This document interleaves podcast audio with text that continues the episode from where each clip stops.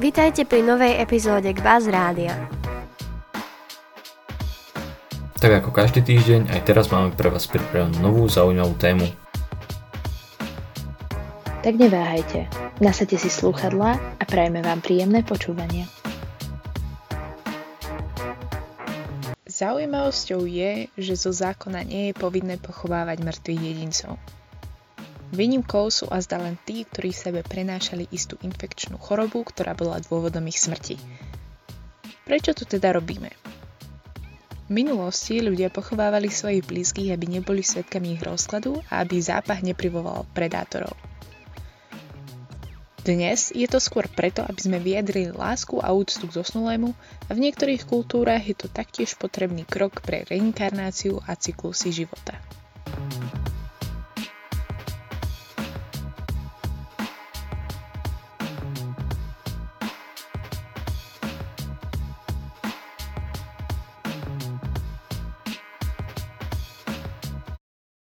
Sa mohli zamýšľať nad históriou pochovávania, mali by sme najskôr pochopiť, čo to vlastne je. Predpokladám však, že všetci poznáme najbežnejšie vysvetlenie, teda ukladanie tela do hrobu či hrobky alebo jeho iné pietné odstraňovanie. Otúv slovník náučný, 28 zväzková encyklopédia, ktorú na prelome 19. a 20. storočia vydal pražský nakladateľ Jan Oto, je najrozsiahlejšia encyklopédia vydaná v českom jazyku a je jedným zo základných kameňov českej kultúry a identity. Tento slovník predkladá vysvetlenie, že pochovávanie označuje odovzdanie mŕtvého tela na miesto rozkladu. Týmto miestom môže byť zem, budova, oheň, voda či vzduch. No a v archeológii a antropológii pochovávanie znamená zámerné nakladanie s telesnými pozostatkami po smrti človeka, čo je však dôležité, je spojené s určitými obradmi, ktoré končili uložením telesných pozostatkov a milodarov do hrobu.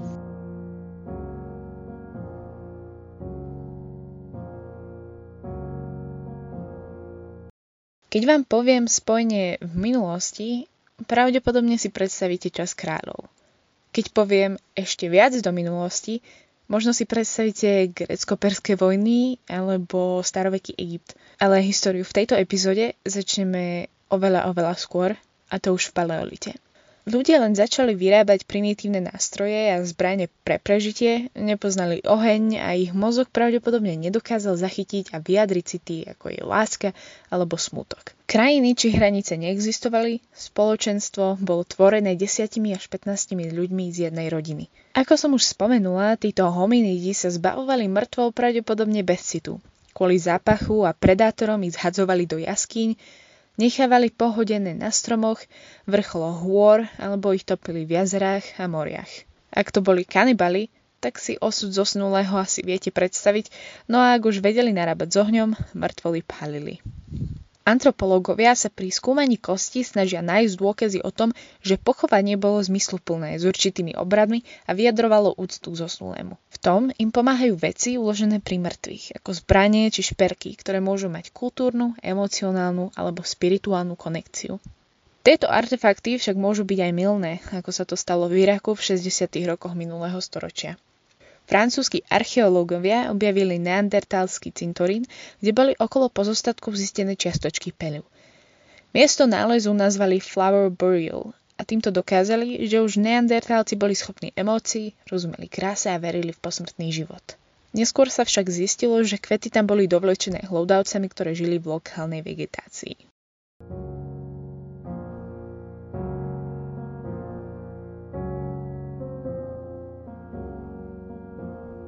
Archeológovia veria, že v polovici staršej doby kamennej sa celé ako si začalo. Ľudia prestali pochovávať kvôli fyzickým dôvodom. Začali pochovávať kvôli emocionálnym či psychickým. Tri miesta, ktoré sa považujú za prvé pohrebiská, sú v Španielsku, v Južnej Afrike a v Izraeli. Najdôveryhodnejšie pohrebisko je z Izraela.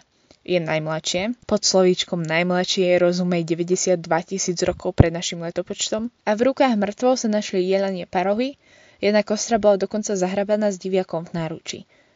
Kosti boli zafarbené červeno-okrovou hlinou, ktorá sa používala aj na jaskinné malby.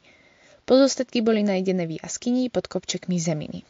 Keďže spoločnosť pred našim letopočtom nefungovalo tak ako dnes, odstraňovanie mŕtvych sa lišilo od kultúry ku kultúre. V Severnej Afrike a Východnej Ázii prebiehali spoločné pohreby viacerých ľudí naraz. Skyti boli starodávny kočovný národ, žijúci na dnešnom území euroázijských stepí Kazachstanu, ruských stepí južných oblastí a východnej Ukrajiny. Po presťahovaní po nich vždycky zostali stepy plné mohyl, ktoré poznáme pod názvom kurgany. Etruskovia. Staroveký národ žijúci na Penínskom polostrove, najmä na území dnešného Toskánska. Ich moc dosiahla vrchol medzi 7. a 6. storočím pred našim letopočtom, keď sa zmocnili Ríma a iných území. Ich jazyk doteraz nie je rozlúštený. Pre mŕtvych stávali drahé nekropoly, teda ulice s mriežkovým vzorom, lemované hrobkami. Svojich mŕtvych pochovávali v plátených plachtách s odkazmi. Bohom obetovali krvavé obete v podobe zvierat a najviac sa obetovalo pri pohrebe. Mŕtvým sa zhotovovali mohutné sarkofágy z mramoru a zobrazovala sa na nich podoba mŕtvych. Predmety v hroboch svedčia o veľmi rozkvetvených medzinárodných kontaktoch. Niektoré hrobové predmety majú dokázaný fenický či egyptský pôvod.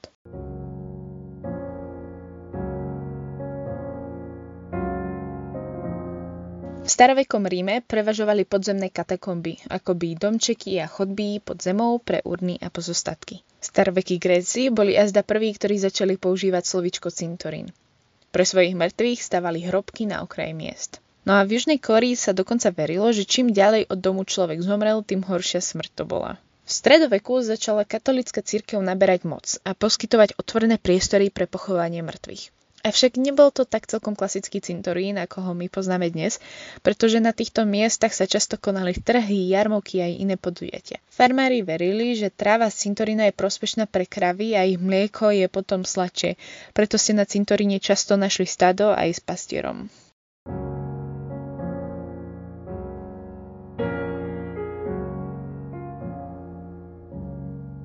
Nedávny archeologický výskum odhalil, že v jednom bulharskom meste boli zosnulí prerezaní na polovice a pochovaní len od panvy hore. Je neznáme, prečo sa tento rituál objavil, ale zaujímavosťou je, že niektoré tela sa našli úplne nedotknuté.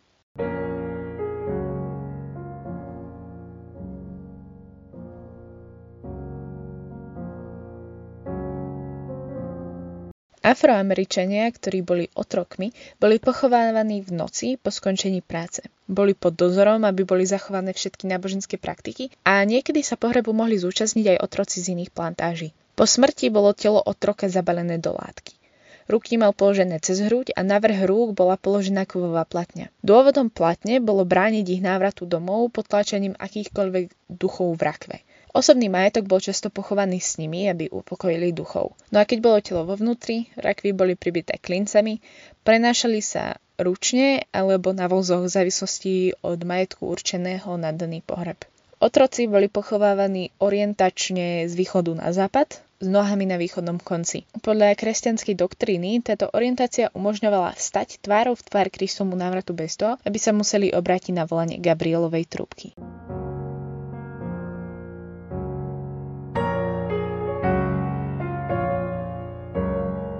Čo sa týka vyhostených zločincov a samovrahov, pochovávali ich na križovatkách ciest. Vo Veľkej Británii bola táto tradícia zmenená zákonom Burial of Suicide Act z roku 1823, ktorý zrušil zákonné požiadavky na pochovávanie samovrahov a iných ľudí na križovatkách. Pravdepodobným dôvodom tohto pochovávania bol tvar križovatky, tvar kríža, čo viedlo k presvedčeniu, že hneď po cintorínoch sú to najlepšie miesta na posledný odpočinok. Ďalším možným vysvetlením je, že staroveké germánske etnika často stavali svoje oltáre na križovatkách ciest a keď Keďže súčasťou rituálu boli aj ľudské obete, najmä zločincov, tieto miesta sa začali považovať za popravisko. Preto po zavedení kresťanstva boli zločinci a samovrahovia počas noci pochovávaní na kryžovatkách ciest, aby sa ich pohreb čo najviac pripodobnil pohrebu pohanov. Príkladom kryžovatky ciest bol slavný Tyburn v Londýne, kde sa stretávali dve rímske cesty. Svoj podiel na výbere križovatiek pri pochovávaní samovrahov mala aj povera. Ľudové presvedčenie, že takíto jednotlivci by mohli povstať ako nejaká forma nemrtvých, ako je upír, a pochovať ich na križovatke ciest by bránilo ich schopnosti nájsť a rozptýliť zmetok vo svojich žijúcich príbuzných a bývalých spoločníkoch. Ak ste niekto čítali Gulliverove cesty od Jonathana Swifta, možno si pamätáte, že Lilliputani pochovávali svojich mŕtvych dolu hlavou. Takéto pochovávanie pochovávanie je nezvyčajné a väčšinou symbolické, no a často sa takýmto spôsobom pochovávali samovrahovia a atentátnici.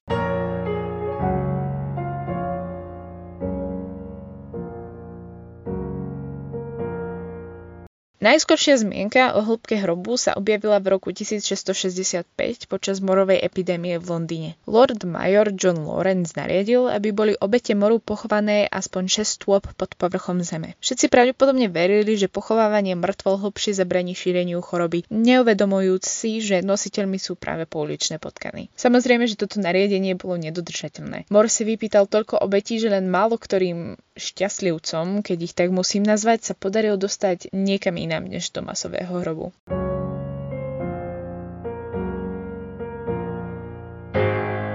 Kráľovské rodiny a vysoká šľachta mali jedno alebo viac tradičných miest na pochovanie, často v palacovej kaplnke alebo katedrále. V Severnej Amerike boli súkromné rodinné cintoríny bežné medzi bohatými vlastníkmi pôdy počas 18. a 19. storočia. Mnoho prominentných ľudí bolo pochovaných na súkromných cintorínoch, na ich príslušných majetkoch, niekedy v rakvách vyložených olovom. Mnohé z týchto rodinných cintorínov neboli zdokumentované a preto boli stratené v čase a opustené. Ich hrobové značky už dávno vykradli napadli vandály alebo zakryli lesné porasty. Ich umiestnenie je príležitosne objavené počas stavebných projektov.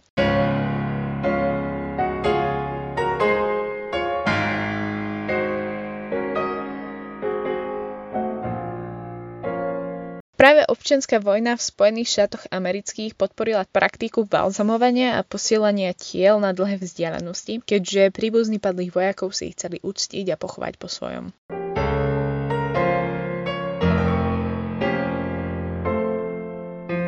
S rastom populácie začali narastať aj verejné cintoríny. Stali sa obrovskými záhradami so sochami a zdobenými hrobkami. Individuálne značené hroby boli cenovo dostupné pre strednú a pracujúcu vrstvu spoločnosti a cintoríny sa tak stali obľúbeným miestom nielen pre pohreby, ale aj pre oslavy, výročia či obyčajné poobednejšie prechádzky. Neskôr 19. storočie však prinieslo vývoj parkov a botanických záhrad, no a cintoríny sa prestali navštevovať iného dôvodu ako pre rozlúčky so zosnulými. Z mnohých sa teda stali stali strašidelné, tmavé a neudržiavané miesta.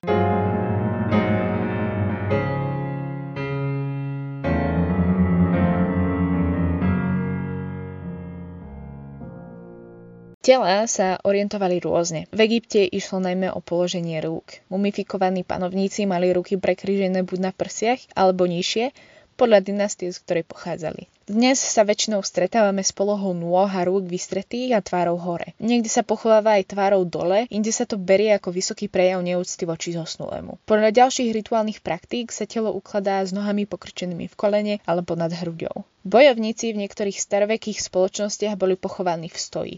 No a islame sa hlava otáča na kýblu, teda smerom k meke. Čo je zaujímavosťou, tak kremácia sa poprvýkrát objavila v buddhizme, ale bola zakázaná už v roku 1470. No a po druhej svetovej vojne, počas obdobia japonskej kolonizácie, sa kremácia predstavila znova a tentokrát na konci minulého storočia zaujala oveľa viac ľudí.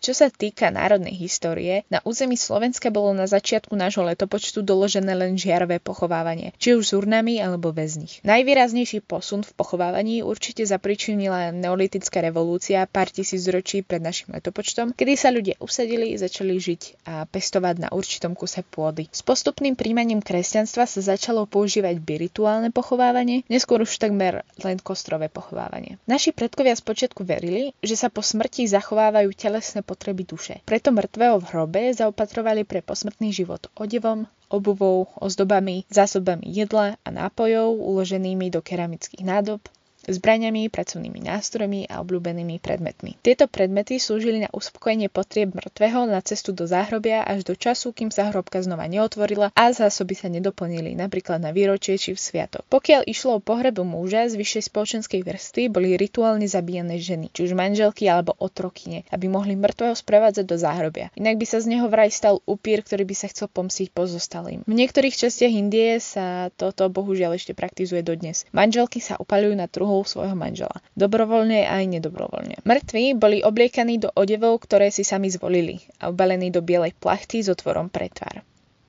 Verilo sa, že duša mŕtvého je stále v blízkosti domu či dediny a lúči sa so svetom.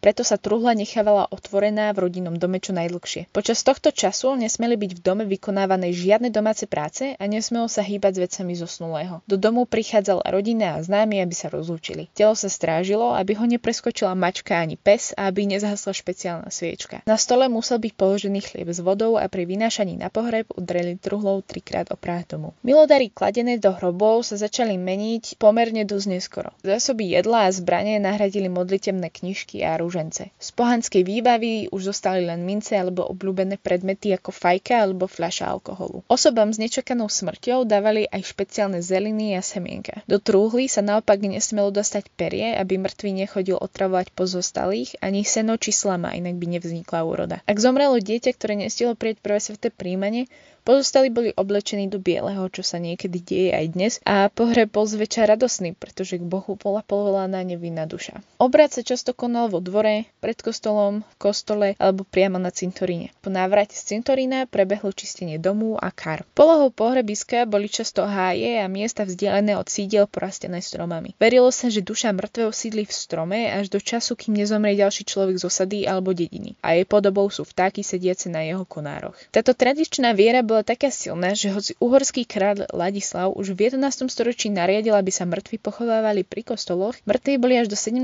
storočia pochovávaní aj v lesoch a hájoch, dokonca bez prítomnosti kňaza. Až do 20. storočia mŕtvych prevažne ukladali zviazanými nohami a rukami smerom na východ. Alternatívou bola orientácia nôh k osade alebo k vodnému toku.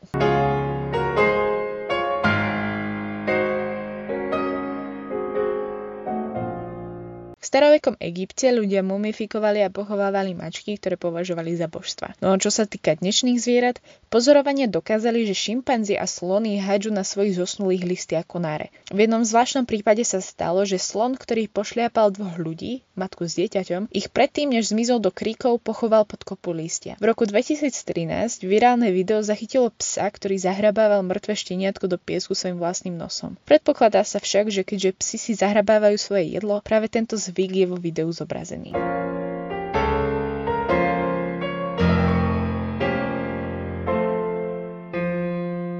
Ojedinelých prípadoch môže byť verejne známy človek pochovaný bez identifikácie, aby sa zabranilo zničeniu tela, vykradnutiu hrobu alebo vandalizmu, najmä ak ide o neslavne známeho politika či panovníka. V opačnom prípade tajný pohreb či hrob zabráni vzniku turistickej atrakcie alebo cieľu púti. Pozostalí môžu zariadiť, aby bola lokácia hrobu tajná alebo na náhrobnom kameni bolo falošné alebo žiadne meno. Napríklad Walt Disney bol po kremácii pochovaný na tajnom mieste na cintoríne v Kalifornii. Niektoré hrobky v pamätnom parku Forest Lawn v Kalifornii, ako napríklad hrobky Humphreyho Bogarta, Mary Pickfordovej a Michaela Jacksona, sú na samote, v súkromných záhradách s bránou alebo v mauzoleách bez prístupu verejnosti. Čestný dvor Forest Lawn naznačuje, že niektoré z jeho krypt majú pozemky, ktoré sú vyhradené pre jednotlivcov, ktorí sú tzv. nesmrteľný v spomienkach ľudu. No a žiadne množstvo peňazí nemôže kúpiť takéto miesto. Fotografie zhotovené na Forest Lawn sú zakázané a ich informačná kancelária zvyčajne odmieta prezradiť, kde presne sú pozostatky slávnych ľudí uložené. Masové hroby som už spomenula v súvislosti s morom ale takéto miesta posledného odpočinku boli celkom bežné pri vojnách a bitkách. Jedným z takýchto masových hrobov je kosnica Daumont, ktorá obsahuje pozostatky 130 tisíc vojakov z oboch stran bitky pri Verdune, prezývanej Verdunským linček na meso. Jednej z najdlhších a najkrvavejších bitiek Prvej svetovej vojny a Svetový deň celkovo. Judaizmus typicky zakazuje uloženie viacerých tiel do jedného hrobu. Výnimkou tohto pravidla je vojnový cintorín v Jeruzaleme, kde sa nachádza hrob bratov hebrejčine Kever Achim. Dvaja vojaci boli usmrtení v tanku tak, že ich tela po smrti už nešlo rozdeliť. Spájali ich železné časti vozidla. A tak boli neidentifikovateľní a nerozdeliteľní vojaci pochovaní spolu.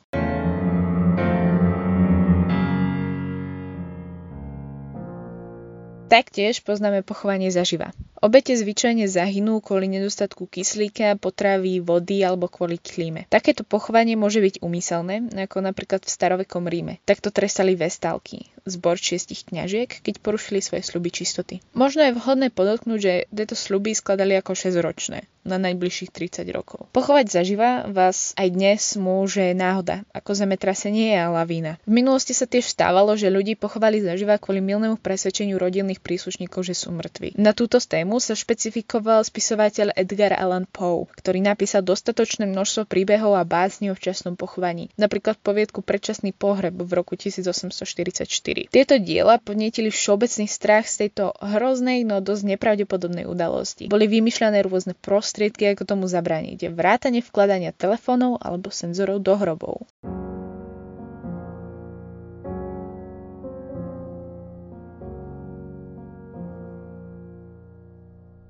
Exhumácia. Pozostatky môžu byť presunuté z viacerých dôvodov. Buď sa zmení politická situácia, ako to bolo so Stalinom a destalinizáciou a premiesnením jeho pozostatkov z Červeného námestia ku Kremelskému múru, alebo zosnulí jedinci boli v čase ich pochovania neidentifikovateľní. Napríklad Mikuláš II a jeho rodina, ktorí boli exhumovaní z neoznačených hrobov blízko Jekaterinburgu do Petropavlovskej pevnosti v Petrohrade. Zaujímavosťou je, že zo štyroch Mikulášových dcer sa našli pozostatky len troch. V roku 1920 prehlásila mladá berlínčanka Anna Andersonová, že je najmladšia Mikulášová dcera Anastázia. Niektorí jej uverili, niektorí nie. Neskôr sa zistilo, že to bola poľská robotníčka trpiaca mentálnou poruchou. Treba však spomenúť, že nebola jediná, kto sa v tomto období za najmladšiu Mikulášovú dceru vydával. Ďalším prípadom exhumácie sú plné cintoríny, kedy sú staršie ostatky presunuté do kosnice alebo premiesnenie celého cintorína z rôznych dôvodov. V Chicagu sa napríklad cintoríny premiesňovali kvôli rozšíreniu pristávací dráhy na letisku O'Hare. V neposlednom rade sú tela exhumované, keď múzea vracajú svoje tzv. exponáty na miesto posledného odpočinku.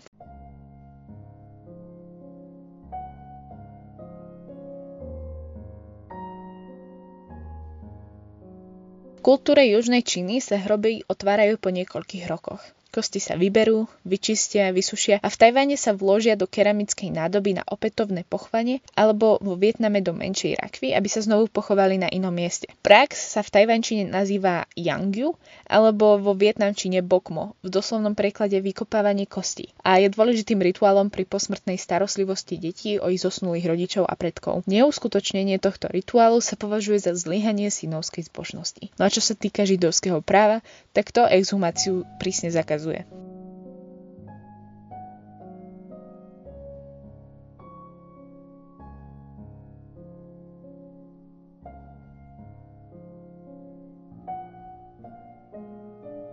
Momentálne je najbežnejšie asi 8 druhov pohrebov, ktoré môžeme rozdeliť na cirkevné, občianske či kombinované. Je to kostrové pochovanie, teda klasický pohreb, žiarové, teda kremácia s uložením popola na patričné miesto, nebeský pohreb, teda ponechanie tela vtákom, ktorý sa praktizuje napríklad v Tibete, pochovanie do vody, pochovanie do vesmírneho priestoru, ktorým bol napríklad pochovaný aj tvorca Star Treku, spirituálne pochovanie a alkalická hydrolíza, ktorá po vložení do rezomátora zmení telo na biely prach. Tento proces uprednostňujú skupiny šetrných životnému prostrediu, pretože spotrebuje menej energie a uvoľňuje menej oxidu uhličitého. Poznáme tiež promesiu, ktorá vysuší telo chladom, roztriešti ho na prach, ktorý tiež vysuší a vypustí do vrchnej pôdy, čím do 12 mesiacov vytvorí kompost. Táto inovatívna metóda bola napríklad docenená aj švedským kráľom. Ďalšie ekologické metódy ako oplodnenie stromov, výroba šperkov, svoch, ohňostrojov, atramentu na tetovanie alebo farieb na plátno Áno, aj to sa z nás dá vyrobiť. Pravdepodobne v budúcnosti nahradia pohreby, ako ich my poznáme dnes.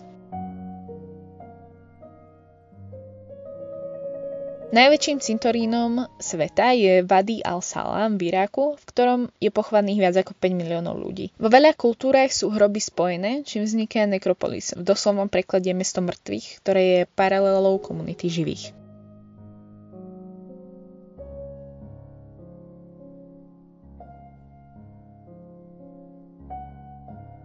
Známou metódou, ktorá je momentálne vo vývoji, je kryonika. Tento proces konzervuje ľudí a zvieratá pri nízkej teplote. Väčšina ľudí podstupuje kryokonzerváciu v nádeji, že budúca technológia bude schopná priviesť ich späť k životu a zdraviu. Táto nádej však prichádza za cenu od 80 tisíc do 250 tisíc amerických dolárov.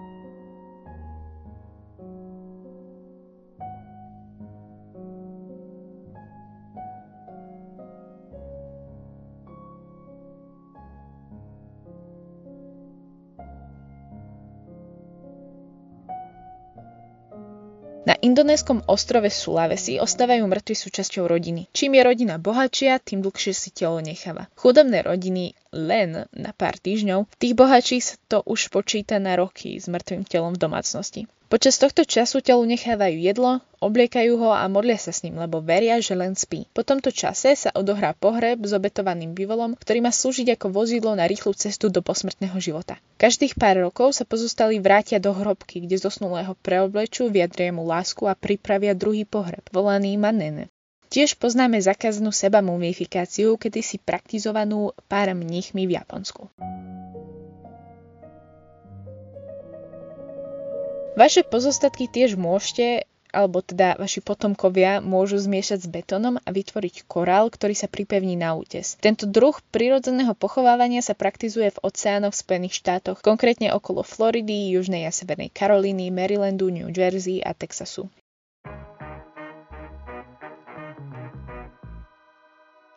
Téma, ktorá je v našom okolí tabu, no v niektorých kultúrach sa berie ako radosná udalosť.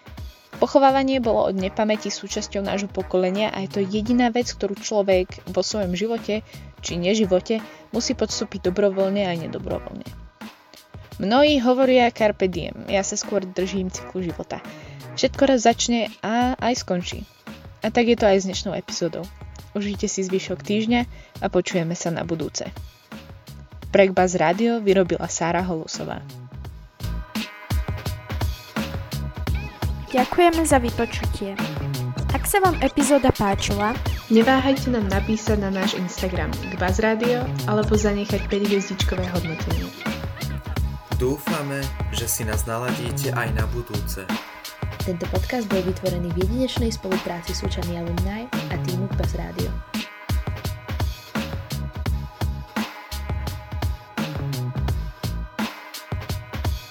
Založené v roku 2020 Jakubom Abrahamom